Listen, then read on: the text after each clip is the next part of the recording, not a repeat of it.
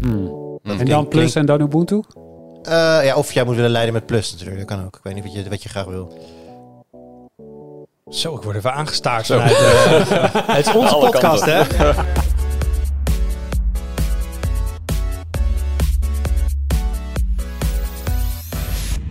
Hoi, leuk dat je luistert. Welkom bij een nieuwe aflevering van de Tweakers Podcast. Mijn naam is Wout en vandaag zit ik om tafel met Daan van Monjou, Hallo. met Jurian Ubachs Hallo. en met Arnaud Wokke. Hoi.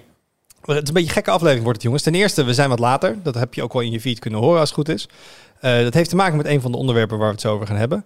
Eh Jur en ik hebben gevochten vooraf om wie een bepaald onderwerp als highlight mocht hebben. Toen hebben we maar gewoon besloten te bombarderen tot een soort niet-highlight. Ja, Maar, maar toen wilde Daan, hadden we ook al afgesproken dat we het ook over Ubuntu gingen hebben.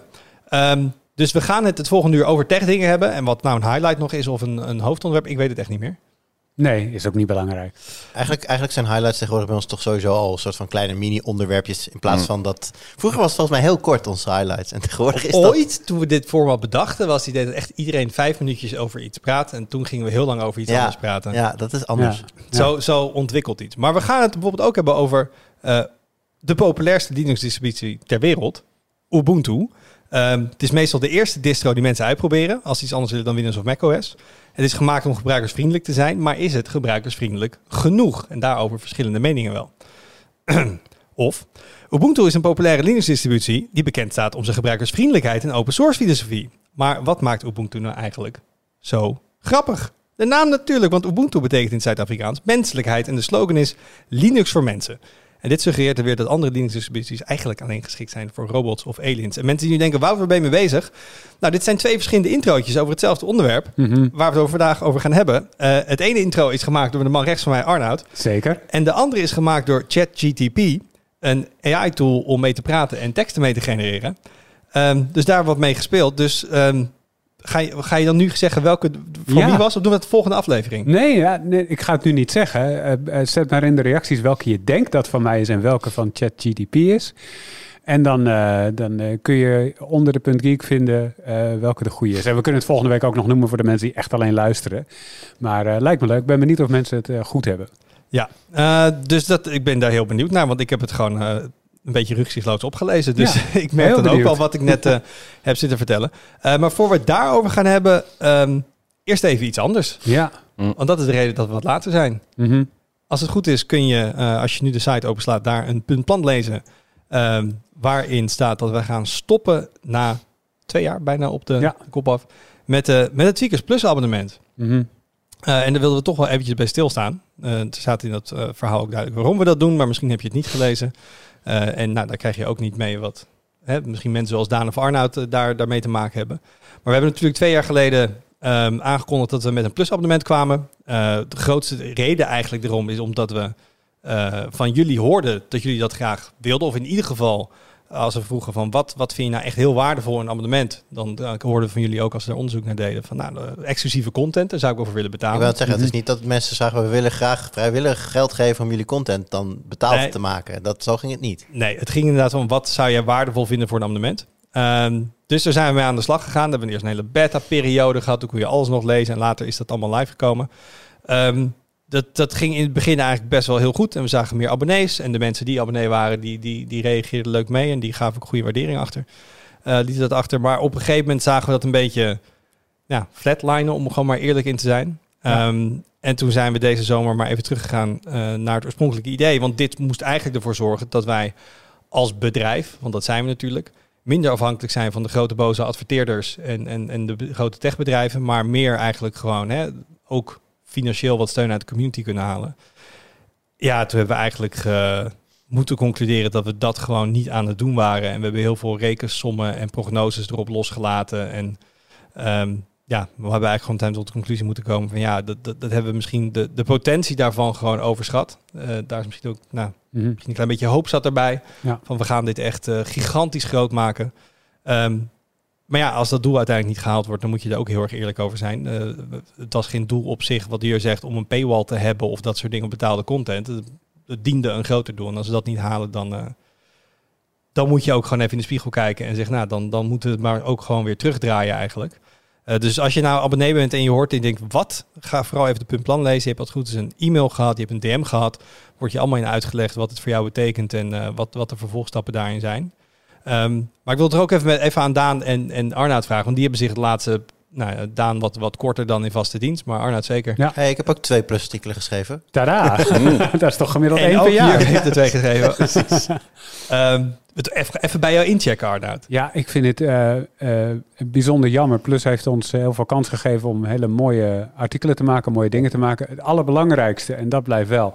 We hebben dankzij Plus konden we, eh, hadden we de, de financiële ruimte om mensen als Daan en Heite en Mark, dus goede collega's allemaal, aan te nemen. Ehm, en die blijven gewoon, dat is het allerbelangrijkste. En dat vind ik, eh, dat vind ik heel fijn. Eh, maar we hebben hele mooie dingen gemaakt. Ik, het, het, was, het waren mooie, goede onderwerpen die, waar we altijd al wel mee wilden doen, zeg maar. En nu kon dat eindelijk, hadden we de tijd ervoor.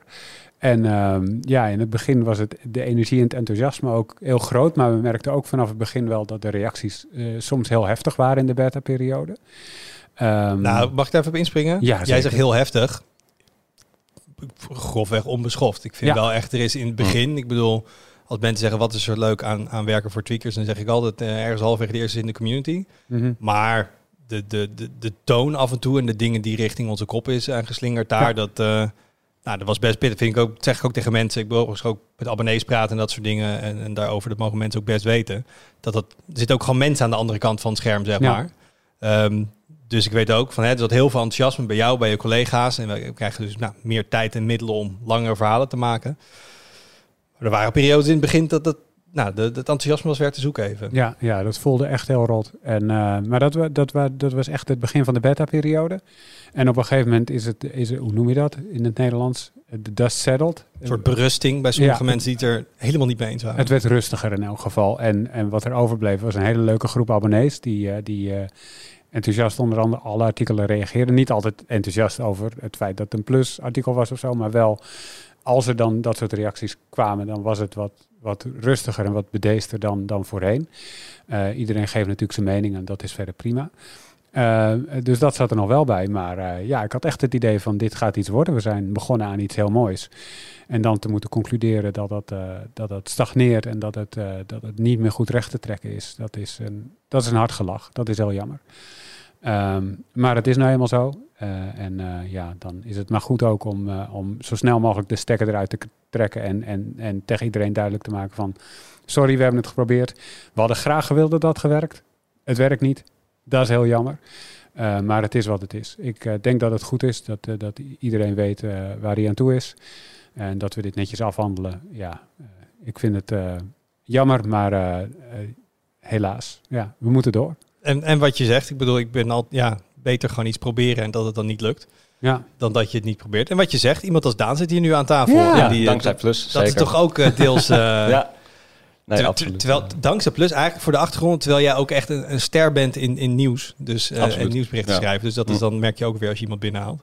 Dus, ehm, maar hoe, is, hoe, hoe hangt bij jou de vlag erbij? Eh, ik sluit me een beetje aan bij Arnoud eigenlijk. Ik eh, vind het ontzettend jammer. Ik vond eh, werken aan Plus altijd ontzettend leuk. Want wat Arnoud zegt, we kregen echt de tijd om langer verhalen te schrijven. En dat vind ik ontzettend leuk. Ehm, ik heb ontzettend veel over bepaalde onderwerpen geleerd door aan een plusverhaal over iets te schrijven. Een tijdje terug schreef ik over upscaling, als ik een bepaald voorbeeld moet geven. Daar wist ik voordat ik begon eigenlijk helemaal niks van. En nu weet ik wel hoe dat werkt. En dat is, vind ik ontzettend leuk. Ja, ik heb het met de Eh, inner workings van D-pad controllers. Ja, inderdaad. precies. Dat soort dingen. het verhaal wat ik Ja. met Donnie heb gemaakt, heb ik ze allemaal van binnen gezien. Mm. ja. Zijn Ja. al die verschillen wel dankzij Plus inderdaad. Ja, nee, en Plus gaf ons echt de tijd om echt in een onderwerp te duiken en er een lang eh, artikel over te schrijven. En ehm, het is natuurlijk te be- belangrijk om te zeggen dat gaat niet verdwijnen. Het gaat alleen waarschijnlijk wat minder vaak gebeuren, zulke lange verhalen. ja en klopt. eh, ja, Ja, dat was wel natuurlijk een, puur even, nou ja, heel plat zakelijk gezien. Nou, als, als er wat meer inkomsten uit die hoek komt, kun je ook wel permitteren om daar meer middelen voor vrij te maken. Nou, dat, dat is nu niet zo. Eh, dus het is niet alsof we stoppen met achtergrondverhalen of interviews of dat soort dingen. Maar ja, het, het, het doel was eerst natuurlijk echt om zo heel veel content ook voor die abonnees te maken. Ja, het zal iets minder die druk daar ook, ook af zijn. ja, is ook zo. Ehm, dus ehm, nee, ik denk dat verhalen die men typisch Arnouds vinden, zullen ook wel blijven bestaan. ja. En eh, ik denk, nou, jij bent lekker ook bijvoorbeeld ehm, lekker de, de, de, de achtergronden voor, voor games en dat soort dingen ingedoken, meer interviews en dat soort dingen. Dat eh, gaan we niet opeens stopzetten. Ik heb nou een vraag. Mag ik een vraag stellen? Ja, ja, Wat ik namelijk stellen. toen heel eh, jammer vond in die zin. Want ik ben natuurlijk gewend om reviews te publiceren. Dus ik ben dan eh, review bezoekersaantallen gewend op mijn artikelen. Het was natuurlijk met Plus altijd wat lager, omdat het niet de hele Ja. site heeft Plus. Dus dan zat- als je de reviewcijfers verwacht, dan zit je toch te kijken van... Huh, is hij, heeft hij niet op de frontpage gestaan? Wat is er? En dan denk je, oh ja, wacht, het is een Plus-verhaal. Is het nu dan ook zo dat alle Plus-verhalen die we hebben gepubliceerd... nu ook open gaan voor iedereen? Ja. Nice. Kijk, dat is dan wel weer leuk. Voor de mensen die nooit Plus hebben genomen... die hebben ineens een hele backlog aan hele toffe verhalen... die ze nog even kunnen gaan doorlezen. Dat is wel leuk. Ja. Er zit één maar aan. Dun, dun, dun. Eh, staat ook in het plan. Eh, wat we wel gaan doen, is dat we, we hebben ook gezegd, nou, dit is niet een inkomstenbron voor dit bedrijf. Dus dan moeten we in ieder geval zorgen dat de andere inkomstenbronnen die we wel hebben, dat dat tenminste geborgd blijft. En dat we daar niet, eh, dat, daar komt gewoon wel veel meer nadruk op te Er liggen. komt een link naar jouw OnlyFans op die, in die Plus-verhalen. En daar, eh, alleen mijn Patreon gewoon. Nee, dus wat we wel gaan doen is dat we... We hebben eigenlijk nooit op de site gecheckt of mensen een adblocker hebben. Ehm, dat, ja, we wisten dat het gebeurde, maar dat we we eigenlijk hebben nooit... wel gevraagd of ze hem uit kon zetten... maar we hebben nooit gecheckt of ze het aan of uit het was meer een soort van, hè, doe eens lief. En dan krijg je mijn hoofd of jouw hoofd te zien... en dan een verhaaltje van... hey, wil je alsjeblieft ons whitelisten, want we zijn super lief. Ja, dus gewoon lief vragen. Nou, we merken dat lief vragen, eh, dat levert, eh, ik kan zeggen niet zoveel dat levert niets op. Ehm, daarnaast hebben we wel dit jaar natuurlijk echt hele mooie stappen gezet, juist om hoe we met ads omgaan, om dat heel erg, nou ja, ik noem het altijd braafste jongetje van de klas. Dus we doen niks meer via Google Ad Networks, dat soort dingen. We zitten bij een, een, een partij uit de Benelux, alles gaat lokaal, zonder tracking, allemaal in-house. Ongeveer de, de, de mooiste manier hoe je online ads kan doen, hè, zodat je privacy en je, je veiligheid niet in het geding komt. En dat werkte wel, toch? Toen hebben een hoop mensen een adblocker uitgezet, volgens mij. Ja, maar we kwamen echt van heel ver. Mhm. Ehm, er zijn er nog steeds een heleboel die hem wel aan hebben staan. Dus wat Ja. we wel gaan doen is bij hè, sommige van dit soort verhalen dat we wel even checken van ja, Ja. heb je die adblocker aanstaan? Ehm, zet hem even uit. Dan gun je ons ook iets, weet je. Dus het is niet als dat, dat geldt dus wel voor die oude plus verhalen. Het is niet dat, dat je een abonnement moet nemen of zo. De stap die je moet zetten is heel klein. En ik vind hem ook heel fair om te vragen. Ehm, dus als je dat doet, dan kun je ook het hele plus-archief eh, kun je gewoon lekker terug gaan En lezen. iemand die zijn adblocker aan heeft staan... die kan die Plus-verhalen niet lezen. Die krijgt een melding van wil je om dit verhaal te lezen, moet je even je adblocker uitzetten. Het liefst niet daarna weer aanzetten als je klaar bent. Dat is natuurlijk het hele idee daarachter. Ehm, maar eh, dat gaat voor het hele Plus-archief eh, gaat dat gelden. Ik denk dat daarna weer aanzet op zich niet het probleem is. Ik denk meer dat heel veel adblocker gebruikers gewoon dat doen uit een bepaald gemak, gemakzucht. Überhaupt helemaal geen zin hebben om instellingen te openen. En gewoon zeggen van ja, dat ding draait gewoon en Ja. Maar wat het, zoek wat het uit. wat het denk ik wel is, en dat is meer, dat is mijn hypothese, maar dat mensen vaak een adblocker aanzetten op het moment dat ze op een site komen die het echt gewoon te bond maakt. Ja. dit is echt. En het nare is dat je als site als tweakers dan eigenlijk in de slipstream meteen, want iemand zet hem aan voor site X en voor het hele internet hebben ze hem vervolgens aanstaan. En wat wij wat actiever willen communiceren, van ja, ik, ik, ik heb daar ook zeg maar begrip voor. Ik snap dat ook op een site vol met pop-ups en homepage takeovers en overlays, dat je denkt, ja, maar dit is niet oké. Alleen wij doen echt heel erg hard ons best om niet die sites te zijn. En daar veel conservatiever mee om te springen. Alleen ja, als je hem voor zo'n andere site al aanzet, dan heb je nooit door dat wij op Tweakers helemaal niet dat soort ads draaien. En geen pop-ups en geen overlays. Dus vandaar dat we hier nu wel wat, ja, wat meer aandacht voor willen vragen. Ook van ja jongens, eh, laat ons alsjeblieft niet de dupe worden van wat al die andere sites doen. Omdat Ja. wij het wel goed proberen te doen. Ja. Dus, eh, en we gaan nog trouwens ook leuk terugblikken op Plus. Dus eh, we werken ook aan een soort van mooi overzicht van dit zijn de dingen waar wij Ja. het meest trots op waren. Of die het best gelezen zijn. Of ja, gebruikers mogen ook input geven over wat zij echt een hele leuke... We gaan nog wel um, op een eh, wat positieve manier erop, erop terugkijken. Ik heb ook echt wel een zware favoriet hoor. Moet ik die al noemen? Dat mag. Ik had aan het begin, helemaal volgens mij toen de beta-periode afliep, of toen het, het echte Plus live ging, had ik een groot verhaal gemaakt over Lear. Eh, de Nederlandse AR-startup uit eh, 2009, waarvoor ik... eh, Veel te vroeg voor een eh, t- Ja, tijd ver vooruit. Precies. Daarvan had ik een aantal betrokkenen gesproken en geïnterviewd en eh, een paar uur lang eh, eh, met hen gepraat over hoe dat, hoe dat opkwam, hoe dat misging. Eh, eh, fascinerend verhaal ook. Het, eh, het had zo een boek kunnen zijn, maar het werd een plusartikel. Ehm, en ja, dat, dat was wel echt eh, zwaar mijn favoriet, want ik vond het zo mooi, leuk, eh, Nederlands. Maar daar heb je wel vroeg Ge- gepiekt. Want was dat niet jouw eerste plusverhaal? Eh, na de beta wel, ja. En daarna was het allemaal downhill. Daarna Oh, was het downhill. dat is wel een beetje jammer. Ehm, tot dusver plus. Hm. Ja, ik, het, volgens mij is er geen enkele tech-podcast of tech-site die deze week, of tech-Twitter-account, of gewoon iemand die into tech is, die deze week niet bezig is met ChatGTP. Dat denk ik ook. En Jur, misschien kan jij, want jij zei van ja, ik wil het heel graag over hebben. Ik had het ook. Wa- Wat maakt dat jij deze week dacht, ik moet in de podcast hierover praten? Ehm, nou, in eerste instantie eh, legde ik het, omdat het kwam natuurlijk door en ik legde het een beetje naast me neer en zei van ja, het zal wel. Er zijn meer van die chatbots op internet waar, je een beetje tegen kan, kan aanhouden als je er zin in hebt. Maar via social kwamen er steeds meer toch wel ogen openende, openende ervaringen van mensen door. Waarvan ik dacht van, oké, dit is wel bijzonder. Een aantal voorbeelden. Iemand die in een paar minuten tijd een werkend, zeg maar, de code voor een werkende app had laten schrijven door de, de chatbot. Iemand die een, eh, een heel mealplan en eh, voor zichzelf had laten opstellen. Compleet met een weekschema en de bijbehorende boodschappenlijst voor alle ingrediënten in dat mealplan.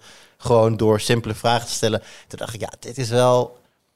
Er was ook nog iemand die zei van dit is de meest de grootste innovatie op internet van de laatste tien jaar. Toen dacht ik, eh, dat gaat wel snel. Maar Nee hoor, helemaal mee eens. nou ja, dat zou kunnen. Maar het feit dat, dat het een discussie is, of dat wel of niet zo is, is voor mij, was voor mij genoeg reden om te zeggen van oké, dit is wel- ik dacht van ik heb een tech podcast, dus hier moeten we misschien even over praten. Ja, voor mensen die dit niet gevolgd hebben, eh, google even op OpenAI Chat GTP. Kun je een accountje aanmaken en dan kun je dus met deze bot praten. Dit is gewoon open voor iedereen. En Ja. Voor, voorheen waren dit soort dingen soms gesloten. Daarom dat iedereen en zijn moeder het er nu over heeft.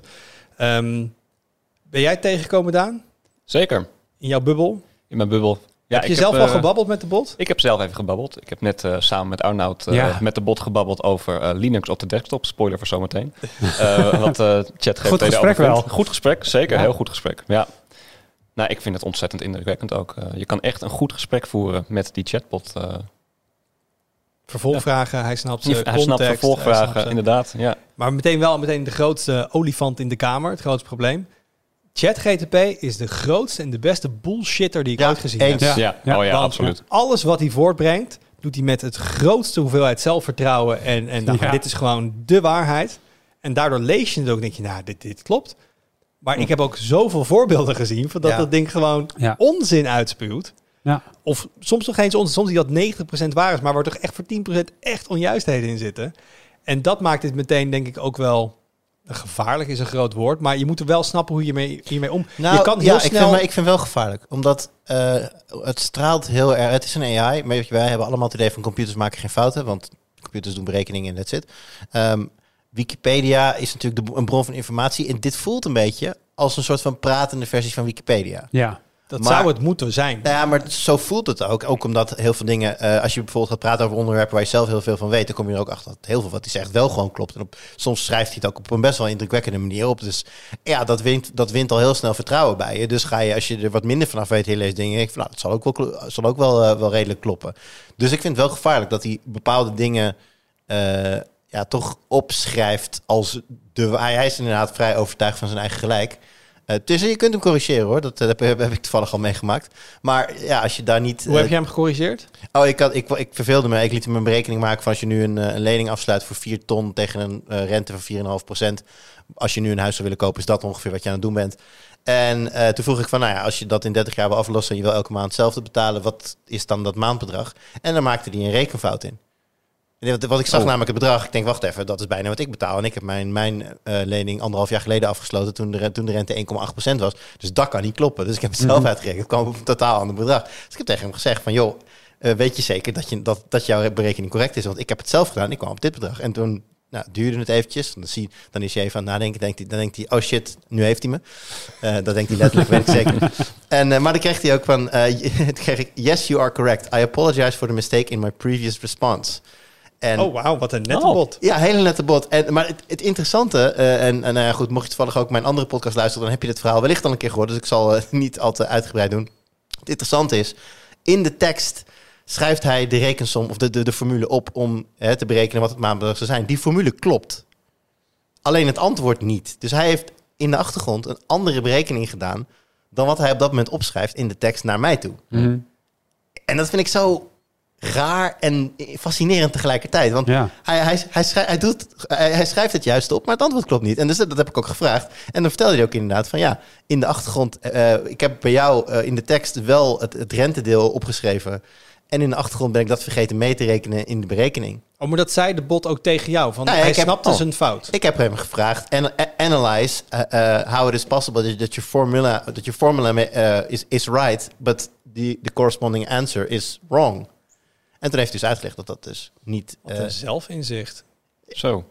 Ja, dus ik, dus, dus ik vond dat, eh, dat is tot nu toe mijn highlight van deze, dat ik dacht van, maar ook maar om even aan te geven, je vraagt om een vrij simpel, die, het Ja, is voor een het is computer, voor een computer moet het niet moeilijk zijn om dat te berekenen inderdaad. 4 ton, 4,5 procent, 30 jaar looptijd, gelijkmatig aflossen. Dat is En, en vrij dat is basic wel... en dat gaat dus mis. Dus als jij denkt van, als, ik, ben, ik heb vorig jaar een huis gekocht, dus ik hoef geen huis te kopen. Dit was gewoon puur even een random voorbeeld van mij. Maar als jij ermee bezig bent en je vraagt hem dat even voor je te berekenen, ah, dan kom je bij de bank wel op het bedroog uit als je 1000 euro hoger uitkomt dan dat de bot had gezegd. Maar dat is wel typisch dat ehm, of hij het goed of fout heeft, heeft vrij weinig te maken met de complexiteit van de vraag. Want bij mensen zou je dan misschien denken, als je moet een hele moeilijke vraag stelt, is de kans groter Ja. dat iemand het antwoord niet goed heeft. En een simpele vraag. Maar hier lijkt het compleet willekeurig. Echt simpele rekensommetjes. Ja, het is ook een language model natuurlijk. Het is niet per se een, een rekenmachine, maar het is een computer, dus het is een rekenmachine. Echt, Maar het- de, ja, meest simpele optelsommetjes, waar ik ook voorbeelden van zie die hij dan niet doet. En hele lastige, complexe vragen. Maar wat vooral duidelijk is, dat ding, noem ik het maar even. Dat klinkt als mijn moeder die over de telefoon praat. Maar dat ding weet niet waar dat ding mee bezig is. Ja, Hij genereert zonder... Ik, ik zat dan... ehm, ik zat te whatsappen met mijn broer en die heeft geschiedenis gestudeerd. En ik zeg van, eh, die- heeft gewoon verdiept in, in Napoleon en zo. Dus ik had gewoon gevraagd aan, de, aan die chatbot. Ik zeg, goh, waarom is nou die missie van Napoleon naar Rusland in 1812... Waarom is dat nou mislukt? Geef me daar een, eh, vier paragrafen over. Nou, dan komt er iets uitrollen. En ik moet even zeggen, ik heb ook ooit in verleden geschiedenis gestudeerd. Hier heb ik wat minder bij opgelet. Dus ik weet er een of ander vanaf. En ik las dat. Ja, ja, klinkt aannemelijk. Voor mij is het over welke partij in Europa en wie steunde wie. En het was winter en ze trokken terug en bla bla bla. Liet mijn broer lezen. Zegt ze, ja, dat klopt voor drie kwart. Maar hier zegt hij dat gewoon twee partijen allies waren, twee landen, die gewoon lijnrecht tegenover elkaar stonden. Dat is gewoon echt fouter dan fout, kan niet. Maar je leest het en als je er niet Ja. al te veel van af weet, ja. dan is het... Het is letterlijk een soort van fake news bot ook af en toe. ja. Met heel erg veel overtuiging, maar zeggen dat iets waar is. En als mensen die er minder van af weten, dan lezen, denken ze, ah ja, het, het zal wel kloppen. Maar Ja. een van de problemen is natuurlijk, bedoel, eh, wij zien dat, wij zien dat en je, je maakt het toch een beetje menselijk in je hoofd. Dus je, en ik hoorde je net ook al praten over, eh, over deze toepassing, alsof het een mens is Ja, wel. Dan denkt hij dit of dat. En het punt is, het is geen mens. En dit klinkt heel overbodig om te zeggen, maar daar bedoel ik mee. Ehm, eh, dat hij dat die gewoon hele andere. En het, het, het is geen eens denken, daar ga ik zelf ook al. Ehm, maar het benadert dingen heel anders.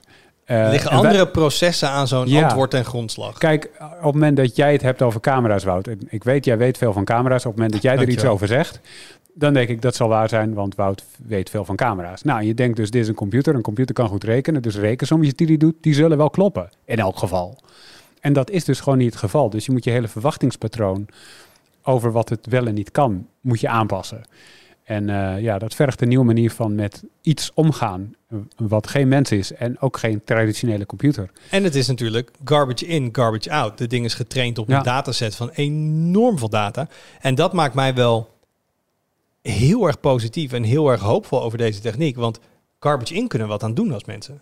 Ja, ja, Wa- Waar trainen we hem op? Dus ik bedoel, Ja. als hij feiten fout leert, zo werken wij mensen ook. Ik kan ook eh, een paar uur lang Wikipedia over een onderwerp lezen. Dan kun je mij vragen erover gaan stellen. Dan kan je gelijk antwoorden geven. Dat Ja. kan dit ding ook. ja. Ehm, dus nu Hmm. heeft hij een, een, een algemene dataset. Maar ik ging meteen terug in mijn hoofd naar 20-jarige student Wout. Als je een vergelijkbaar model gewoon jouw tekstboek kan voeden. Zeggen van Mhm. lees gewoon al mijn studiemateriaal door. Eh dit ga ik niet zeggen dat dit een goede stap is hoor. En schrijf vervolgens een essay over dit, dit, dit en dit. Dan denk ik met in, zo'n, in die context, met een, een kleinere dataset op die manier, dat je dan best wel eens de foutmarge veel kleiner kan maken. Dan is het ook het onderwerp waar je zelf ook wat van af weet. Kun je misschien ook de foutjes eruit vissen. Mhm. Ehm, ik, ik denk dat dit voor docenten op scholen en universiteiten gaat deze technologie echt een ramp zijn. Ja. Als het niet meer handgeschreven dingen moeten zijn. Als je gewoon een getypt essay mag intypen Ja. van leg maar uit waarom dit, dit, zus en zo. Succes. Ja. ja, je hebt al een begin en je hoeft alleen maar te factchecken eigenlijk. Ja, je, eigenlijk een, je, bent, je wordt een soort eindredacteur word je dan. Die zegt van nou, Ja. maak dit maar. En zeker bij onderwerpen waar je zelf ook wat van af weet. Ja. Maar om het even dichter bij huis te zoeken, binnen de journalistiek. Ja, ik heb inderdaad Ja. al mensen pogingen zien doen om eh, artikelen te laten, niet, niet letterlijk met de bedoeling om, om ze te plaatsen, maar kijken hoe, kijken hoe ver die in de buurt komt. En ja, het is, zeker in Nederlandstalig is het niet goed genoeg. Nee. Maar ik denk dat je, ja kijk, en dat is dan lastig voor ons om te zeggen, want wij zijn natuurlijk geen native Engels speakers, English speakers. En ik denk dat een Engelstalige journalist zal vinden dat de artikelen die dat ding uitpoept ook niet goed genoeg zijn. Maar voor, voor een niet, ge- niet zodanig getraind oog zijn het best goede artikelen soms in het Engels. Ja. Maar stel dat je voor simpele, simpele nieuwsberichten. Dingen met kwartaalcijfers. Ja. Dingen met Nou, dat zijn, niet de simpele, dat zijn niet de simpele berichten, Wout. Ja, kan maar voor, voor een computer dus misschien wel. Eh, Als je, als je de soort de data rauw kan invoeren van dit Ja. zijn alle feiten, Ja, schrijf hier een coherent verhaal van. Of sportuitslagen, dit zijn alle feiten. Dit zijn wat dingen die gebeurd zijn. ja, maar dat kon er- al jaren, hè? Ja, maar dat, dat kon wel met een soort van templates waar gewoon elke keer een vakje werd ingevuld. En dat kun je nu wel veel organischer je, doen. ik denk als je inderdaad gewoon bijvoorbeeld al- alleen al zo simpel als een lijst ordenen of zo, dat eh, gewoon van een hele reeks getallen en kun je dit even voor me in een bepaalde volgorde zetten. Kijk, dat kan met Excel natuurlijk ook super makkelijk, maar dat kan het denk ik voor je doen. Zal ik nu onthullen dat ik heb geprobeerd om een bericht, wat nog onder embargo staat, te laten schrijven door deze chatbot? Ik ben, was je van plan te publiceren? Nee, ik dacht van even kijken wat hij, er, wat hij ervan maakt. Oké. En even kijken of dat in lijn ligt met hoe ik het zou opschrijven. Arnoud schrijft binnenkort ineens ik was- 231 nieuwsberichten per dag. Want dat is waar we op zitten te wachten. Nog meer output van Arnoud. Dat is een probleem. En ik wilde even, want het, was, het is, het is een, eh, twee nieuwe telefoons die eraan komen. Ik mag er echt nog niks over zeggen. Ehm, en daar struikelde hij over, want die, hij haalde telefoons erbij die al wel bestaan. Ja, hij heeft En een cut-off. Hij heeft en een cut-off, hè? klopte Hij heeft- 2021 ja, ergens. ergens 2021 zijn ze gestopt en er zit geen specifieke datum. Daar heb ik echt flink mijn best voor gedaan om die eruit te krijgen, maar er is geen eh, duidelijke datum. Maar ergens in 2021 is zijn eh, knowledge base gestopt.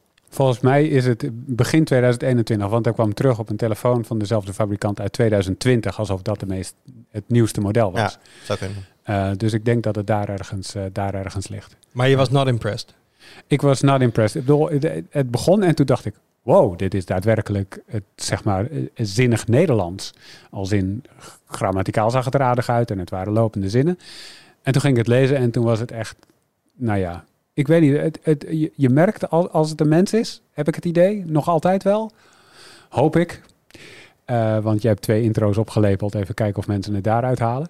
Maar ehm, ja, ik merkte ontzettend dat het, dat, het, dat het geen mens was die dit schreef. Want eh, er zit gewoon niet de samenhang tussen de zinnen en de alinea's die je bij een mens wel verwacht of zo.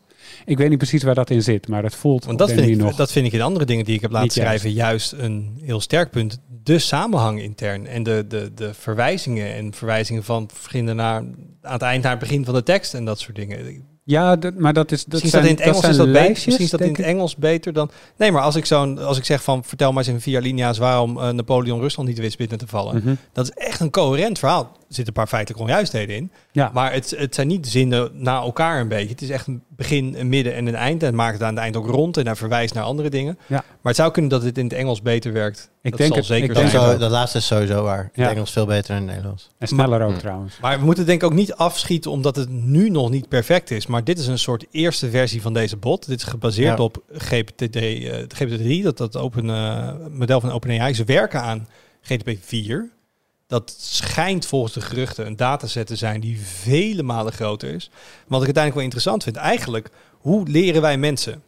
Wij lezen, wij praten en wij kijken. En we kunnen zo informatie. Ik kan een video kijken op YouTube wat leren. Ik kan Mhm. met Jur praten over een bepaalde game. We kunnen gesprekken hebben. Nou, dit model is getraind op tekst. Als ik het wel heb, gaan ze het volgende model, gaan ze dus ook captions en dat soort dingen van videomateriaal en audio gebruiken. Eh, en, en speech to text, om dat ook als input te gebruiken. Ja, op een gegeven moment, als je dit verder traint, ja, als dat ding het hele internet leegzuigt. ehm, en dus beter wordt in, in afwegen van, van die dingen die misschien af en toe niet kloppen. Ja, waar is, de, waar is de grens, zeg maar? Denk jij dat we over 10 of 20 jaar op, op de Tweakers-redactie alleen nog eindredacteurs hebben zitten die simpelweg wat deze eh, AI's kunnen uitspuwen, redigeren, factchecken en, en, en lekker lopend maken? Dat is een hele moeilijke vraag. Want mijn onderbuik zegt meteen nee, want dat is stom en dat moet niet. Ik denk wel, ik denk wel dat het aan de, per- aan de kant van de persberichten zo gaat. Dat denk ik ook, Ik ben ja. bij korte nieuwsberichtjes over eh, gewoon echt, eh, die redelijk feitelijk zijn, productintroducties waar vrij Mhm. weinig interpretatie bij zit.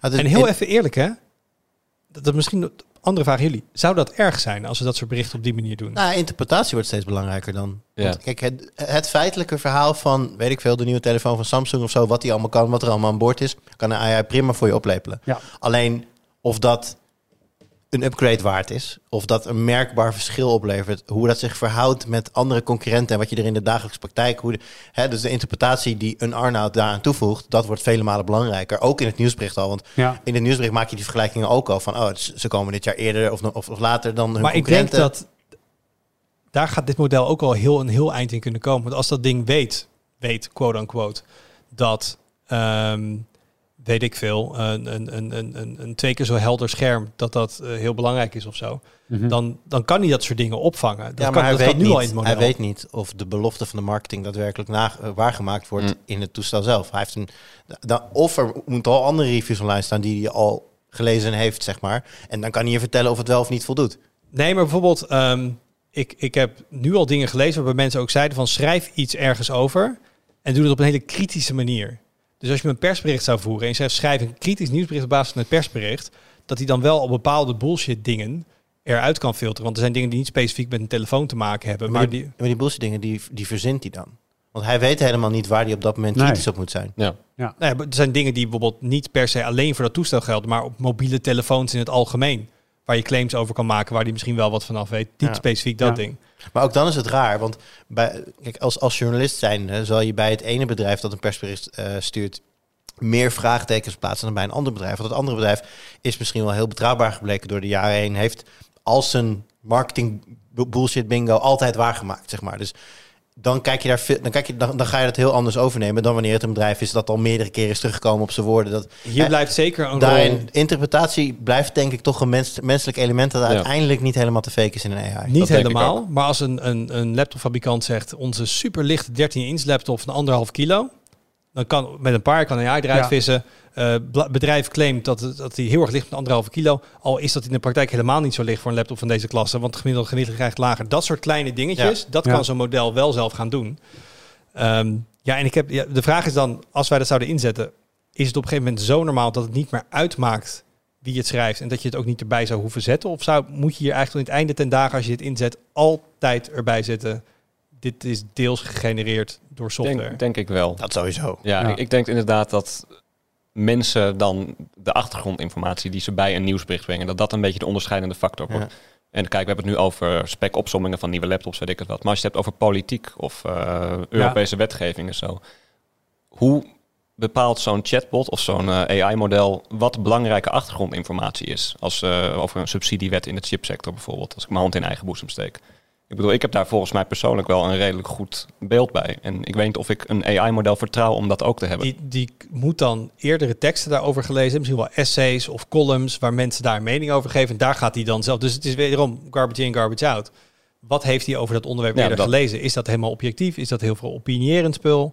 En daar zal hij dan zijn eigen, quote, mening Maar Wout, je, je weet dat dit gaat gebeuren. Er komt op een gegeven moment een Nederlandstalige tekst uit met eh 400 berichten per dag of wat dan ook. En, dus zeg maar, en allemaal gegenereerd. En, en minstens 75% kloppend. Ehm, en dan moet je toch op een gegeven moment wel, nou je moet niet mee, maar dan is het een keuze om daarin mee te gaan of niet. En dan, eh, eh, anders dan verlies je zeg maar een soort van concurrentieslag. Omdat iemand die heel veel berichten publiceert, ook al zijn ze gegenereerd, vrijwel altijd sneller zal zijn. Of in elk geval completer. Nou, als wij dan daar transparant over kunnen zijn, de bezoeker is er blij mee. En dat betekent dat wij als redactie eigenlijk onze tijd nog beter kunnen besteden door meer aan die duiding, aan die expertise en dat soort dingen te doen. Dan denk ik, ja, Ja.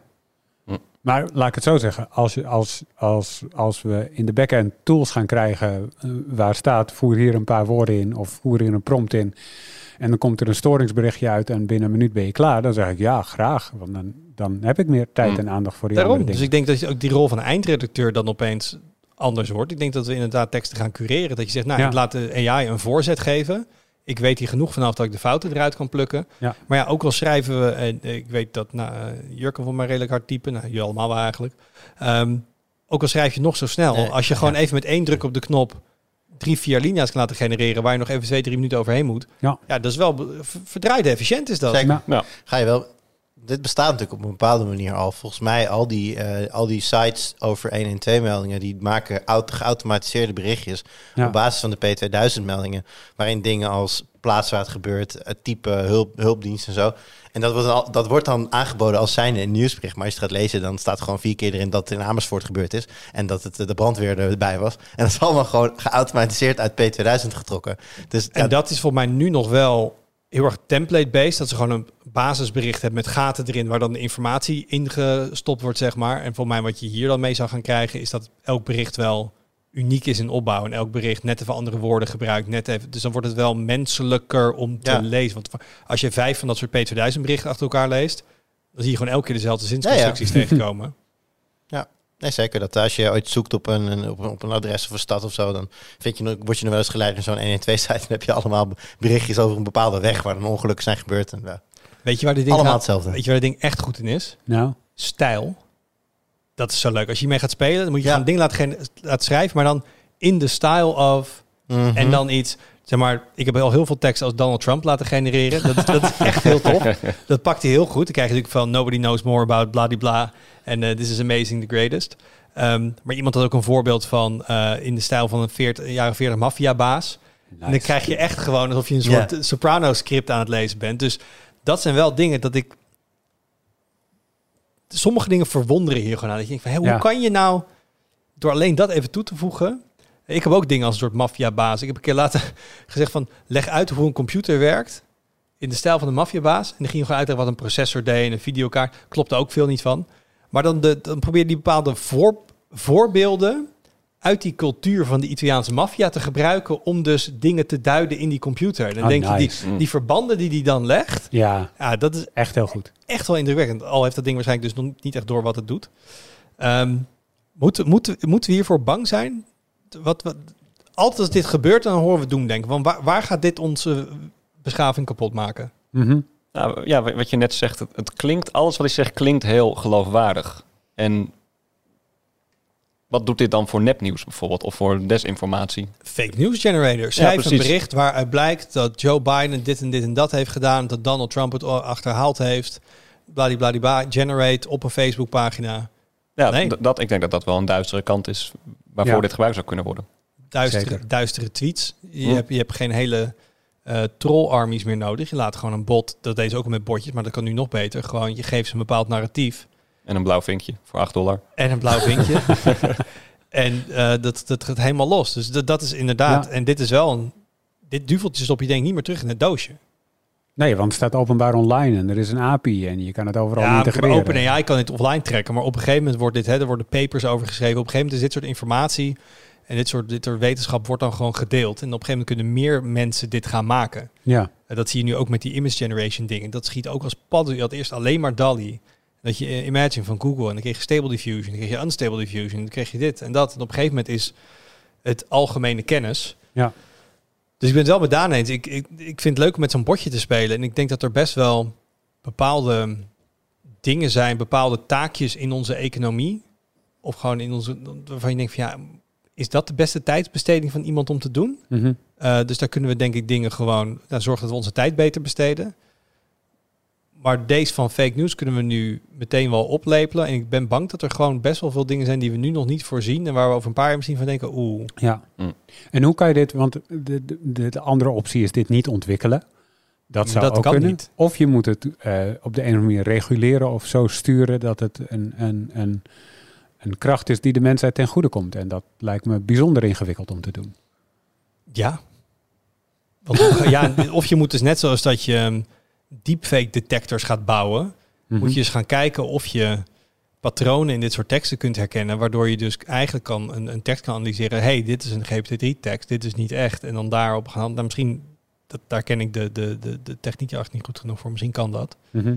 Ehm, dan zou je zoiets moeten doen. En dan krijg je een opspoorpolitie. Van Ja. hey, dit is een tekst, maar het wordt niet eh, netjes transparant gezegd dat het een, een AI-tekst is. Ja, dat, kan, dat zou sowieso kunnen dat zoiets gebeurt, ja. Ja, maar Arna, de volgende keer dat jij op vakantie gaat, ik mag hopen dat jouw out-of-office reply, die altijd redelijk lijvig is, dat je dus gewoon deze AI een, een paar instructies gaat geven en dat die... Dat is zeker wat er gaat gebeuren, ja. Ja, Ja, dus Ja, ik het vind leek afgelopen jaren alsof dat zo was, hè? Ja, maar ik, dus ik zie al, dit wat er nu is, kun je nu al gebruiken Ja. voor wat kleine dingetjes her en der. Ja. Ehm, het voelt wel, de, de, nou, wat, ik weet niet hoe Jur aan het begin van zei, dat iemand dit noemde de grootste technologische vernieuwing in tien jaar of zo, Ja, op internet. op Ja. internet. Ja, ik ga er wel aan mee, denk ik. Het, eh, het gaat vrij ver. Ik heb overigens even gevraagd aan de, aan de chatbot. Dat je, als iemand nou bijvoorbeeld een essay laat, eh, laat schrijven door jou en dat dan inlevert op school, hoe kan de leraar dan zien dat, dat het door een AI geschreven is en niet door hemzelf? En hij raadt aan om dan, want hij zegt van waarschijnlijk is het vrij van eh, grammar en spelling errors. Dat zou natuurlijk al een dead, dead giveaway kunnen zijn voor sommige mensen. Eh, maar eh, de, het it lacks natural flow and variation in sentence structure that is char- charismatic of human writing. Dus, en, en zo zijn er nog wel meer tips. Dus als je nou denkt van ik heb tips nodig om te kijken hoe, hoe herken ik in AI-tekst, ook daar heeft de AI zelf antwoorden voor. en, en dat maakt dat mensen, denk ik, het zo eh, menselijk zien. Alsof het een mens...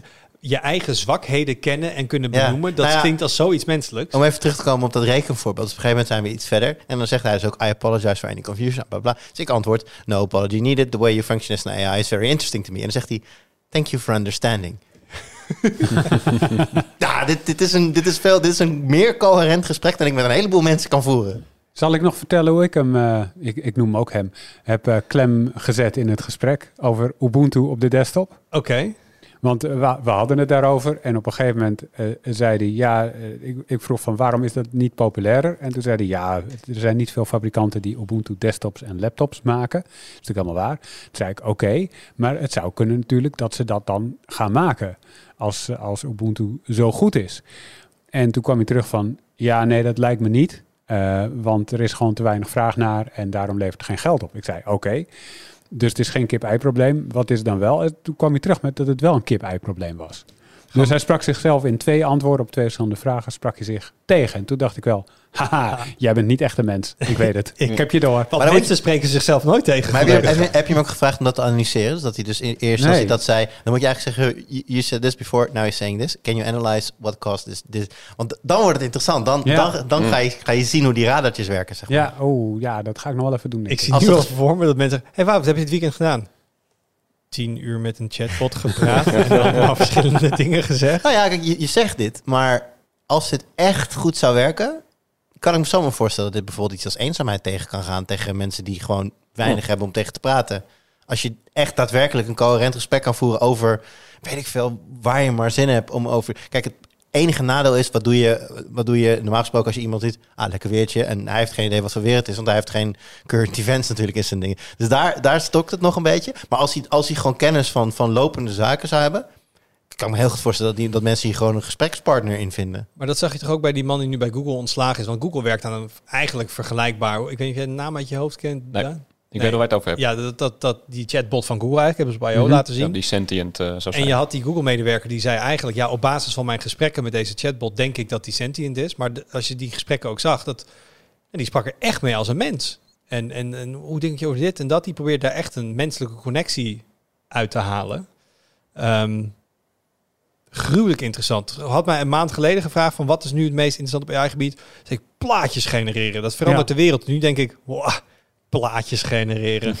ja, leuk en handig hoor. Dat gaan we, zie ik ons op de redactie ook nog wel gebruiken bij een abstract onderwerp als we een afbeelding erbij willen. Ehm, maar dit is wel even, eh, zoals dat ze mooi zeggen, different cookie. Dit is het zeker, ja. ja. Maar je maakt al een, een brugje. Je had me namelijk gevraagd over Ubuntu. Laten we ook gewoon eventjes over eh, nog iets anders eh, praten. Want dat hadden we ook beloofd aan het begin. Ehm, het haakje voor ons is, eh, eh, Daan, jij hebt een ehm, interview gehad met, wat, wat zijn positie? Ehm, ja, het hoofd van Ubuntu Desktop. Gewoon eindbaas. lead engineer, zeg maar. Zoiets, ja. En jij had een hele mooie titel erbij op de website. Want wat was het in het Engels? Wat zei hij nou precies? Wat was de Hij quote? zei, Ubuntu is Linux for human beings. Dus eigenlijk Linux voor de gewone mens. Ik vind een human being is nog net wat mooier dan de gewone mens. Gewoon een, wat, wat het impliceert. Ehm, Het jij is trouwens ook iets wat ChatGTP ook wist, want die, die kwam daarop terug in het antwoord. Dus kennelijk heeft hij dat eerder gezegd, want het zat Ja, al in de, in de in, dat data. zal best in de eens zijn. dataset. Mm. Ehm, rondje rond de tafel. Arnoud, gebruik jij Linux? Eh, ja en nee. Gebruik jij Linux op de desktop als main besturingssysteem? Ja en nee, sorry. Oh, ik dacht je ging zeggen, ik heb een telefoon met een Linux kernel. Nee, nee, en- nee. Ja, dat, dat, dat is wel zo.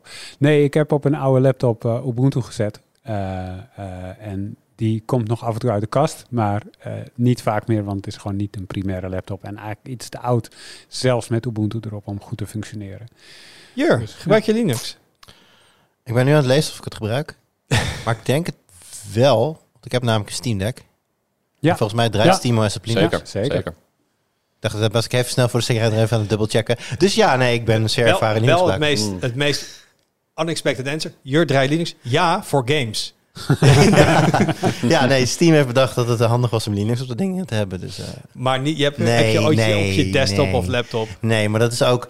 Kijk, eh, Paul is natuurlijk nu weg, maar die, eh, we waren ik ben natuurlijk veel met, naar beurzen geweest met Paul. En Paul zijn laptop eh, heeft een, een neiging. Maakt niet uit welke laptop je hem geeft. Als Paul op, op trip gaat voor een beurs, gaat die laptop stuk. Altijd. Dus, eh, en, en dan zet hij er daarna dan Linux op in de hoop dat dat dan wat minder gecompliceerd is dan Windows. En daarna zit hij de hele, de hele trip lang te schelden op hoe vervelend het werkt. Dus ja, ik heb niet echt veel de neiging, niet de neiging gehad om Linux te gaan gebruiken, nee. Voor we trouwens even een trigger warning, voordat we verder gaan. Luister je nou en ben jij Linux-adept? Luister vooral door, maar je zit hier wel aan tafel met driekwart van de mensen die het niet gebruiken en domme vragen aan Daan gaan stellen. Ehm, dus eh, excuses alvast daarvoor. Maar Daan, jij bent wel Ubuntu-gebruiker. Ja, ik, eh, ik ben een beetje een distro-hopper, moet ik eerlijk zeggen. Ik, eh, Distro-hopper, ja, ik, wat mooi. ik heb ervaring met Ubuntu. Ik heb Pop OS veel gebruikt, Manjaro, Fedora ook veel gebruikt. Vele op mijn laptop, want je kan gewoon prima stukjes stikken eh, op Linux. Ik gebruik momenteel Windows, primair. Oeh.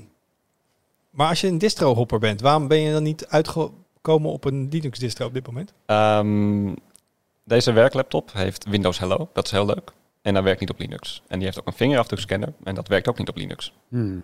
Hm. En ik moet wel eens met Photoshop een plaatje maken. En dat werkt ook niet op Linux. Maar Ah, dat is een spoiler alvast. Maar nu, nu weet ik wat een Linux-gebruiker zegt. Dan gebruik je gewoon de GIMP. Ja, maar dat is gewoon minder goed dan Photoshop. Ik, Wederom, trigger warning voor ja, sorry, het spijt me. Maar ik, ja, nee, het is toch gewoon net niet GIMP. Het, het is fantastisch, maar niet voor wat ik wil doen met Photoshop als ik Photoshop gebruik. Maar laten we even... ik- ik- Heeft iemand ooit voor mij die film The Great Debaters of zo? Dat doen ze in Amerika. Is het heel erg een cultuur. Dat is zo'n debate club. En dan moet je allebei een voor- en een tegenstandpunt. Of je nou in gelooft. Mhm. je moet, jij bent nu even de pro-Linux aan ja, deze ik, ben- ik tafel. ben voor, absoluut. Ook al ben je dat niet. Maar dan stel ik even de vraag die heel veel, veel Windows-gebruikers misschien vragen van... Ja, maar Linux is toch niet gebruikersvriendelijk? Ik moet toch constant in de command line zijn? De, allemaal dingen werken niet, drivers. Ik heb het idee dat dat, even serieus, dat dat een mythe is van heel vroeger... die Absoluut. heel lang heeft stand gehouden. Dus wat zou jij zeggen tegen mensen die dat beeld nog nu hebben van Linux? Dat ik het daar echt pertinent mee, on- pertinent mee oneens ben. Ik vind Linux, zeker iets als Ubuntu, echt wel gebruikersvriendelijk. Maar het is ook een beetje een kwestie van wat je gewend bent. Ik denk zelfs dat iets als Pop OS of Ubuntu installeren misschien wel makkelijker is dan Windows. De drivers worden mee geïnstalleerd, hoef je niet zelf te doen. Je hebt gewoon meteen een webbrowser, Firefox, ben ik blij mee.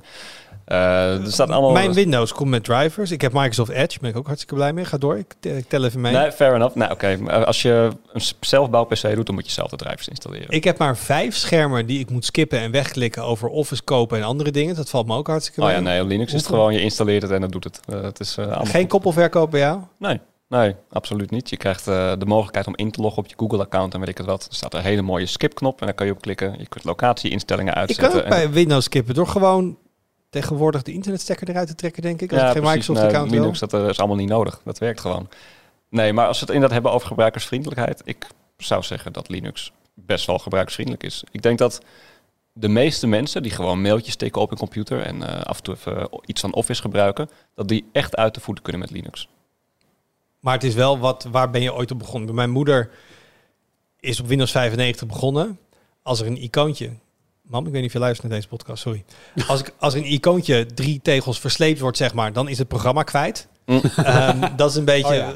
dat niveau af en toe. Dus ik bedoel, ik denk dat het heel lastig is om de gemiddelde ehm, ja, senior nu van Windows over te laten stappen. Of, of denk je, nee, maar dat ben je ook binnen een weekje ben zo Nee, ik, denk dat dat het is inderdaad. Het is wat je gewend bent. En ik denk dat heel veel mensen zijn opgegroeid met Windows of macOS.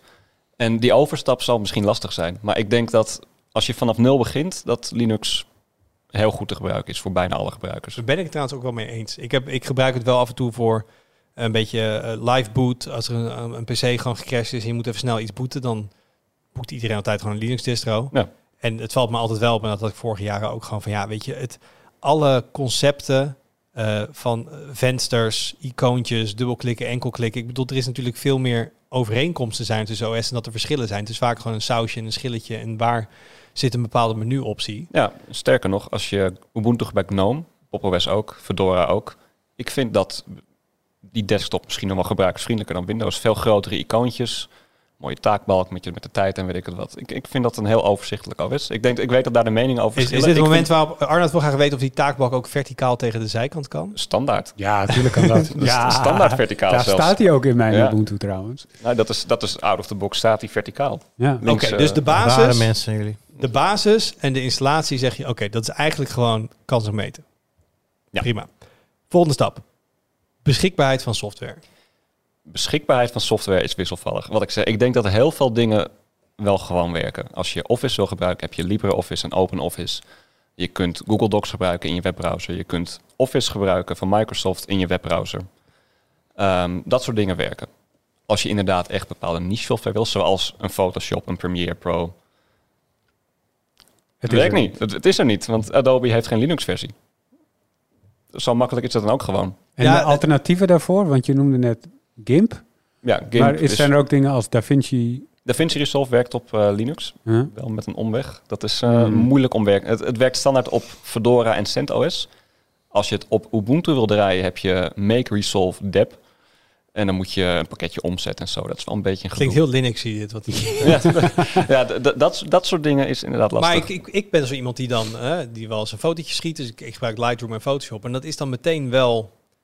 Ik wil dit wel. Ik heb, ik heb ook wel eens op een oude laptop dit gezet. En ja, ik ga het gewoon eens doen. Want ik vind het wel leuk om... Hè, ik, wil, ik wil niet vastgeroest zitten. En Waarom wil je het? Omdat je niet vastgeroest wil zitten. omdat ik een nerd ben, ik vind het altijd leuk om aan nieuwe dingen te snuffelen.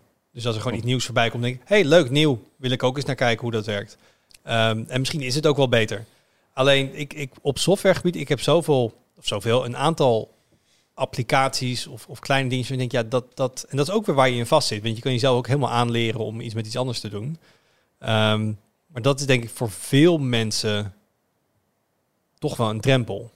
Ja, ik denk op zich dat als wat je wil op Linux ook er ook is, dat het misschien wel makkelijker is om het te installeren dan op Windows. Want je hebt achter de scherm heb je een hele hoop pakketformaten. Je hebt DEP Mhm. en RPM, dat zijn eh, pakketjes die standaard worden gemaakt ehm, voor bepaalde distro. Bijvoorbeeld Debian, Ubuntu, Pop! OS gebruiken DEP packages. Fedora heeft RPM. Ehm, dat zijn pakketjes die worden gemaakt door eh, de distro-ontwikkelaars of de softwareontwikkelaars specifiek voor dat systeem. En dan heb je ook tegenwoordig Snap, Flatpak, AppImage. Dat zijn pakketjes die werken voor alle Linux-distro's in principe. En die zijn dan verpakt met alle dependencies die nodig zijn. Alle stukjes software, die draai je dan vaak in een container. En dan zijn de pakketjes zijn wat groter. Eh, dus, dus het klinkt allemaal heel ingewikkeld. Maar er is gewoon een App Store eigenlijk. En onderliggend zit dit daar allemaal onder. Ja. Maar dat heeft wel één frontend. Het heeft één frontend. Bijvoorbeeld eh, Ubuntu ondersteunt Snap, want dat is van Canonical. En DEP packages. En die kun je allemaal standaard downloaden in de Ubuntu store, in de software store.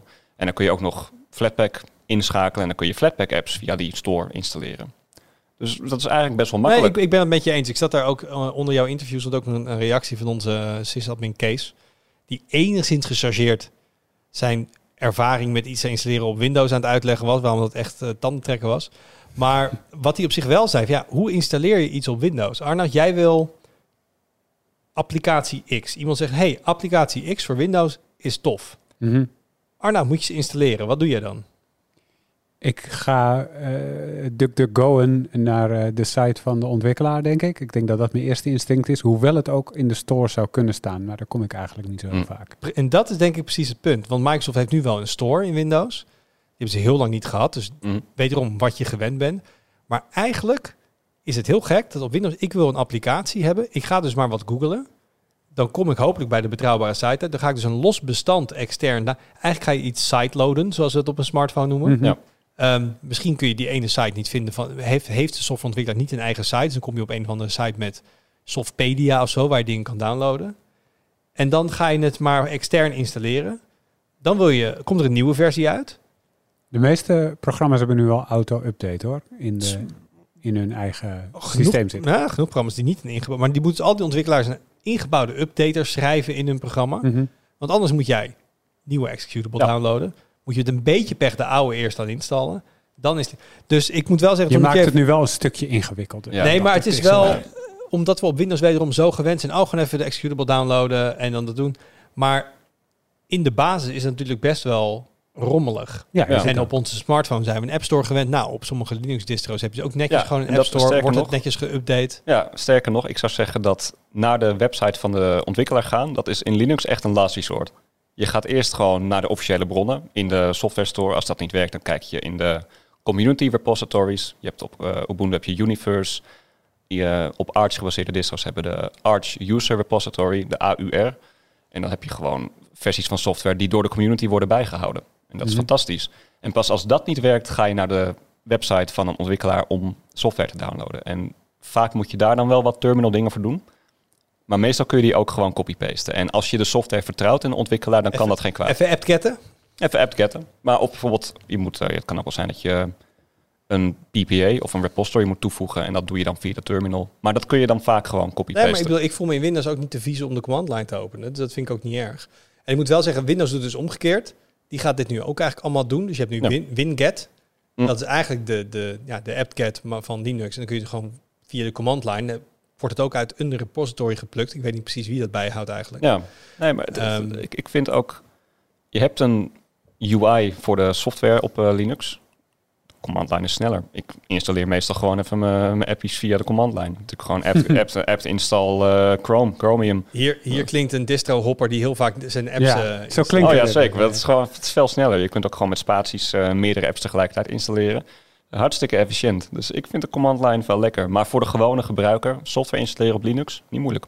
Waar is voor jou Linux de afgelopen vijf jaar... Waar zijn de grote stappen gemaakt? Welk Ga- vlak? Gaming, 100%. En dat Nee, komt zijn we terug dat- bij hier. Ja, dat komt allemaal door Valve. Die zijn begonnen met... Die, ja, Nice. nee, echt. Die Ja, zijn, nee, maar dat klinkt gewoon zo. Het komt allemaal door Valve. Ja, dat, echt, dat vind ik wel echt. Die zijn begonnen met Proton. Dat is een vertaallaag. Het is geen emulator. Eh, die, zeg maar, DirectX calls vertaalt naar Linux. En Naar dus- OpenGL dan. Ja, of, of Vulkan geloof ik ook kan. eh, ik weet niet precies... eh, moet heel ook zeggen, ik weet niet precies hoe het werkt. Maar het werkt. Het is magisch. het, eh, ja, heel Dit klinkt alweer als ja. een Apple-gebruiker. Mm, nou, heel veel dingen werken ook gewoon. Je hebt protondb.com en bepaalde games werken niet. Als je de nieuwe Call of Duty speelt, helaas, kernel level anti-cheat doet het niet op Linux. Maar heel veel games doen het gewoon wel. Ik kan gewoon, ook, ook al moderne games. Ja, werkt lekker. Zeg dan. Moderne game. Go. Ik ga even naar protondb. Ik speel, ik speel, ja, ik speel. Nou, ik kan ik- aan je vragen. Jij heeft een Steam Deck. Wat is de, de modernste game dat je echt een beetje gewoon triple A game waar je zegt? Spider-Man. Spider-Man doet het volgens mij eh, prima, toch? Op de Steam Deck. Eh, ja, dat sowieso. Maar ik, zit- er, was, er was recentelijk een andere game. maar Ik ben vergeten welke het nou was. Cyberpunk doet het ook heel goed op Linux. Oh, daar doet hij het heel goed. ik wou net zeggen, Cyberpunk doet het ergens goed.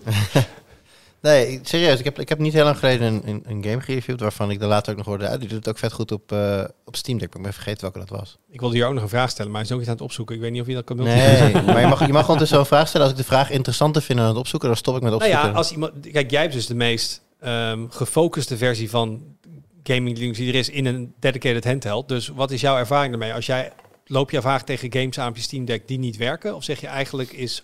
Toen we dat ding net hadden en gingen Eh. reviewen, was het toch wel een verhaal van... Nou, je loopt wel nou, tegen ik problemen speel over het algemeen gewoon de hele tijd dezelfde spelletjes. Dus voor mij... Ja. Ik, kijk, de Steam Deck is voor mij echt een soort van vrije tijdapparaat. Dus als, je- als, da- daar speel ik bijvoorbeeld heel veel voetbalmanager op, want dat vind ik zelf leuk.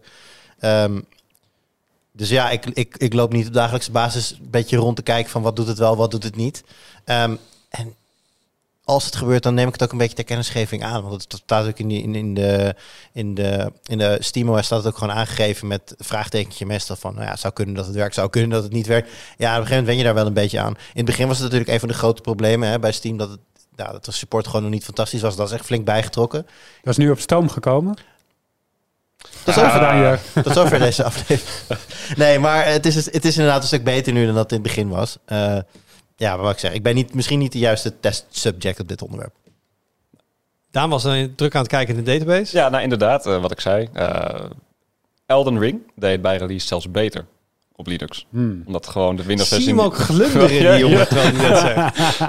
Ja, Nou, volgens mij was het Plague Tale trouwens die ik bedoelde. Plague Tale Requiem. Volgens mij is, is die ook eh, goed, goed op eh, Steam Deck te doen. Ja, nou, ik zit even te kijken op eh, protondb.com. Tip, hint, hint. En eh, op de Steam Deck zijn eh, bijna 7000 games speelbaar. Oké, eh, oké. Ja, Hmm. nou, dat ziet, er- ja, dat ziet er goed uit. Ik kan nee, niet maar anders dat is, zeggen. dat, nee, maar ik bedoel, ik, ik, zit hier ook een heel klein beetje om een domme vraag te stellen, maar ik volg het ook wel. Maar de stappen die Linux heeft gezet, eh, en vooral inderdaad met Proton, het is inderdaad wel... ehm, hoe tof zou het zijn, eigenlijk het omgekeerde wat Microsoft doet, Waarbij je dus een Windows subsystem voor Linux hebt. En dat je dus vanuit je Windows-omgeving af en toe een Linux-app kan draaien. Als ik op Ubuntu af en toe een Windows-app zou kunnen draaien, zou ik het best wel eens lachen vinden om dat gewoon een maand te gaan gebruiken. Oh ja. Mhm. Maar dan wel Photoshop, dan wel Lightroom. Dat moet ik dan wel gewoon, als ik het nodig heb, even kunnen starten. Ehm, en daar, voor mij zijn daar, ik ken geen projecten die daarmee bezig zijn. Nee, je, hebt, je hebt Wine. Ja. Ik weet eigenlijk, ik, volgens, ik heb nog nooit iemand Photoshop daarmee zien draaien. Kan ook aan mij liggen. Ik heb er nooit echt heel erg diep in Ik heb het ook nog niet geprobeerd. Nee. nee. Dus nou, ik, ik, ik ben het met je eens. Inderdaad, sterker nog, dat wil ik nu ook gewoon toezeggen. Als er ooit zoiets komt, dan stap ik over op Linux. Punt. Bam. Zo. Mensen, u hoorde het Ik- ja, eerst nee, bij ik- de Tweakers podcast. ik, heb, ik heb heel lang gewoon inderdaad Pop OS en Fedora op mijn laptop gedraaid. Omdat ik alleen maar stukjes stik op mijn laptop. En dat is echt prima op Linux. En dat was echt gewoon mijn daily driver op mijn laptop. Alleen Ja. op mijn Maar het desktop had klinkt ik dan ook Windows. alsof jij vanuit een soort idealisme of een soort... Oh ja, absoluut. Jij wil liever een Linux-gebruiker zijn Ja. dan een Windows-gebruiker. Ja. Absoluut. En Waarom? dat is inderdaad, ja, ide- idealisme. Ik vind open source prettig. Ik vind ehm, niet big tech prettig. Het Want zo zeggen. Microsoft knuffelt de open source de laatste jaren heel goed. Zeker. En Microsoft was eerst pure evil.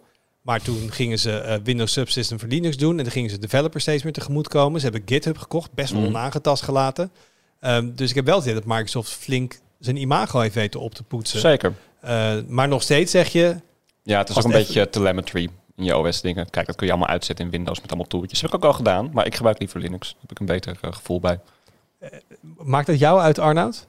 Of denk je, Nee, en dat komt eigenlijk omdat het hele besturingssysteem me eigenlijk niet zo heel erg veel boeit, heb ik gemerkt. Want ik heb nu, nou ja, ik heb dus het nodige ervaring opgedaan op Ubuntu en dat is allemaal prima. En als je maar een eh, browser hebt? Windows, ja precies, nou een browser en nog wat andere dingetjes ernaast. Maar eh, ja, heb ook wel eens Photoshop en Lightroom nodig en dan is Windows natuurlijk heel handig. Maar voor de rest, dat er een andere interface is en dat je appjes op een net iets andere manier installeert. Het is geen blokkade, het is ook geen voordeel voor mij. Het is gewoon, een besturingssysteem is iets wat er is en het moet zoveel mogelijk op de achtergrond staan. Zolang de taakbalk maar verticaal kan, vind ik eigenlijk alles best. Oftewel, ook jij gaat over naar Linux, want dat gaan ze bij Microsoft nooit meer erin, eh, erin fietsen. Dat, eh, kijk even naar Jur. Ik denk dat ik het antwoord Ja, geen kans. Oh, Nul.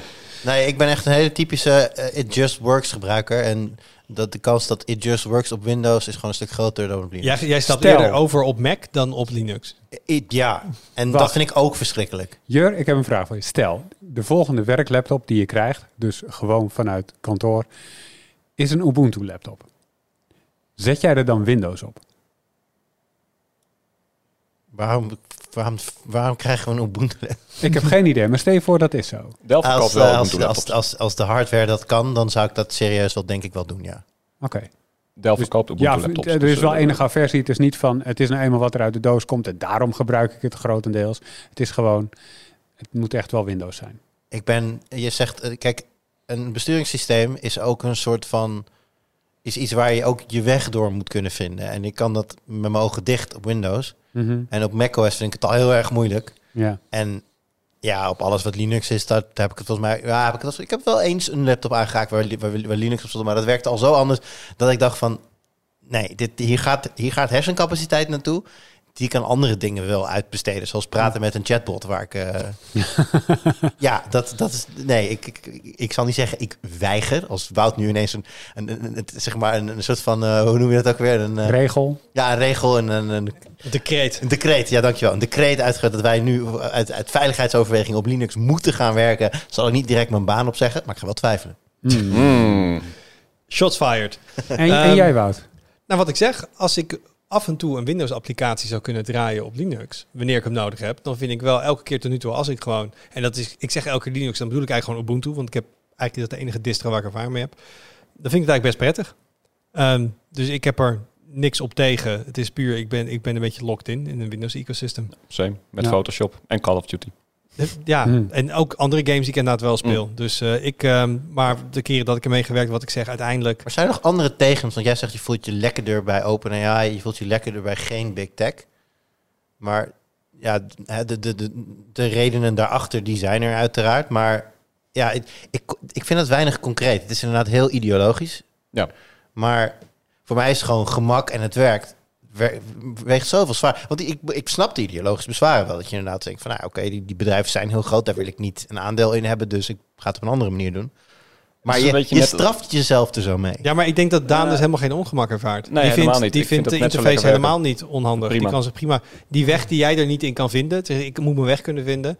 denk ik Daan met zijn ogen dicht. Oh ja, zeker. Ik weg kan vind, vinden. eh, wat ik zeg, je hebt heel veel verschillende desktop-omgevingen. De mening verschillen daarover. Ik vind GNOME best prettig werken, moet ik zeggen. Je, kan gewoon, je hebt gewoon lekker je workspaces waarmee je tussen apps kan wisselen, weet ik het wat. Ik vind Het dat het heel... dat je je moet afvragen welke desktopversie het best voor jou zou je hebt werken. ook desktop-versies die best wel lijken op Windows. dat is toch... Dat, de- de- de- Ik wil nu al de reacties onder deze podcast horen. Mm, Dit is, dit is namelijk de- voor veel tweakers de fun. Ja, nee, dat, Mhm. maar het is, ook, het is ook voor veel mensen de fun om elke dag te- zich af te vragen wat ze aan gaan trekken. Steve Jobs daar deed elke dag hetzelfde aan, omdat hij dan over andere dingen na kon denken. Ik heb helemaal geen zin om daarna na te gaan denken over hoe mijn laptop eh, de desktop eruit ziet. Ik wil gewoon dat het Windows is. Ja, maar dat installeer je één er keer en dan... uitziet. Je, kunt wisselen van DE, maar in principe je installeert een distro en het heeft een desktop en dat, dat is het. Ik zit ook een klein beetje te trollen, maar het, eh, ja, maar wat je zegt, het is ook een beetje de reden dat ik Firefox gebruik. Het is gewoon, ik wil gewoon dat er meer diversiteit is. En ehm, nou, daar wil ik best op wat inleggen. Ik moet, Daan? wel- ik moet wel zeggen dat ik Google Meet nu tegenwoordig in Chrome gebruik. Want op Firefox werkt dat gewoon niet zo lekker. Daan, you're fighting the good fight. Mm, mm. En daar heb ik respect voor. Dankjewel. Jongens, we kijken nog even vooruit naar wat er op de site verschijnt. Arnoud, jij had laatst iets heel leuks. Vertel. Een boekbespreking. Ja. En er is Thijs in je, het is eh, daarin nagevolgd. Ja. Dus eh, die heeft het boek van eh, Chelsea Manning eh, gelezen. Mhm. Eh, en daar verschijnt binnenkort een, eh, een stukje over van zijn hand. Ja. Ehm, is dat Ik- iets vast, vast wat we gaan doen, boekbesprekingen? nou, ja, nog geen knoop over doorgehakt eigenlijk. We kijken ernaar. Het was een, een Kijk, experiment de ik heb nog een boek van Arnoud Wokker liggen thuis. Dat is iets te oud. Ja, dus eh, we zijn, we zijn een beetje mee aan het experimenteren. Laten we ook vooral eh reageer eronder zeggen of je het leuk vindt. Ja. Ehm, dan doen we boekentips in, niet alleen maar in de podcast en de gift guide. Tada. Ehm, collega Jelle is heel druk nu bezig. Die heeft een twee knijters vette RGB verlichte gaming sets, toetsenbord en muizen onder de loep genomen. Eén koop je bij de Kruidvat, Mhm. de ander bij de Action. Ja. Ja, moet wel goed zijn dan. Nou, Action, goed voor actiegames. Ehm, dus eh, nee, maar we dachten echt trots op je Wout. we dachten, hè, twee tientjes of zo, een, een toetsenbord muisset met RGB bij een plek waar ik ook mijn paracetamol haal. Wat de hel? Nou, toen dachten we, wat de hel? Laten we dan maar eens kijken hoe. Mhm. Dus eh, daar binnenkort meer over. En ben jij lekker eh, Terug in de in tijd je aan het hele gaan? tijdmachine gestapt? Zeker wel. Zeker wel. En eh, ik ben weer hele mooie verhalen tegengekomen. Eentje, ten eerste, ik vond tussen het nieuws van 2002 twee bedrijven die gestopt waren. Eentje was bezig met muziek streamen. Eentje was bezig met Wordt helemaal niks. boodschappen leveren aan huis. Wordt ook helemaal niks. Nee, waren dat? 2002. Ehm, eh, die namen staan me nu even niet zo bij. Maar, Maar- eigenlijk de Spotify's en de picnics van de wereld, die werden toen al bedacht. Ja, die werden bedacht. Sterker nog, ze gingen op de fles. Ja, Ja, Gaat dat lezen? Tijd vooruit. Ja En er is, nog, er is nog een dingetje trouwens. Want eh, Blizzard eh, heeft een eh, langlopende RPG-serie waar komend jaar een vierde deel van uitkomt. Ik weet niet of ik officieel mag zeggen dat we een preview hebben. Dus ik praat even om de titel heen. En, maar misschien het allerleukste daarvan is wel dat ik dat niet doe. Maar dat onze eigen Donovan, eh, beter bekend als Donnie bij sommige mensen, dat eh, aan het doen is. Die gaat een, eh, een game preview doen. En dat is hem, aan hem natuurlijk wel besteed, want hij heeft een lange eh, geschiedenis bij onder andere Game Kings natuurlijk. Dus, eh, En hij is en vooral van- een hardcore eh, speler van het eh, RPG-spel van die van, hoe zei het bijna, van Blizzard. Eh, dat, Zelfs die ene versie van dit spel die helemaal met de grond gelijk was gemaakt en op de smartphone de uitkwam. onsterfelijke versie op, mobile inderdaad heeft hij ook, eh, heeft hij ook gespeeld. Geen, dus- echt, geen enkele jurist krijgt hier nee, een spel tussen Nee, hoor. dit is een waterdicht. Nee, ik heb, misschien mag ik het wel gewoon zeggen, maar ik heb het niet gecheckt. Dus ik denk, nou ja. Maar eh, ergens komende dagen, want er wordt nu nog hard gewerkt ook aan een video erbij. Dus eh, daar, ergens komende dagen komt daar een preview van online. Dat is ook wel vet. Nice. Tof. We zijn een beetje over tijd. Niet dat er officieel een tijd is, maar Nee. ergens voelt het wel goed. Dank jullie wel. Dank je wel aan de chatbot die toch ook voor het grootste deel van de inhoud van deze podcast heeft gezorgd. En dan, nu- en dan uitsmijten, alles wat we gezegd hebben, komt uit een script wat gegenereerd is doordat je... Nee, dat is niet waar. Nee, Dat, dat hebben ze bij Pommo een keer gedaan. Oké, dankjewel jongens. Dankjewel voor het luisteren en het kijken. Eh, feedback mag je altijd even naar ons sturen op podcast.wiekers.net of je kan een reactie achterlaten onder de punt geek op de site. Tot volgende week. Doei.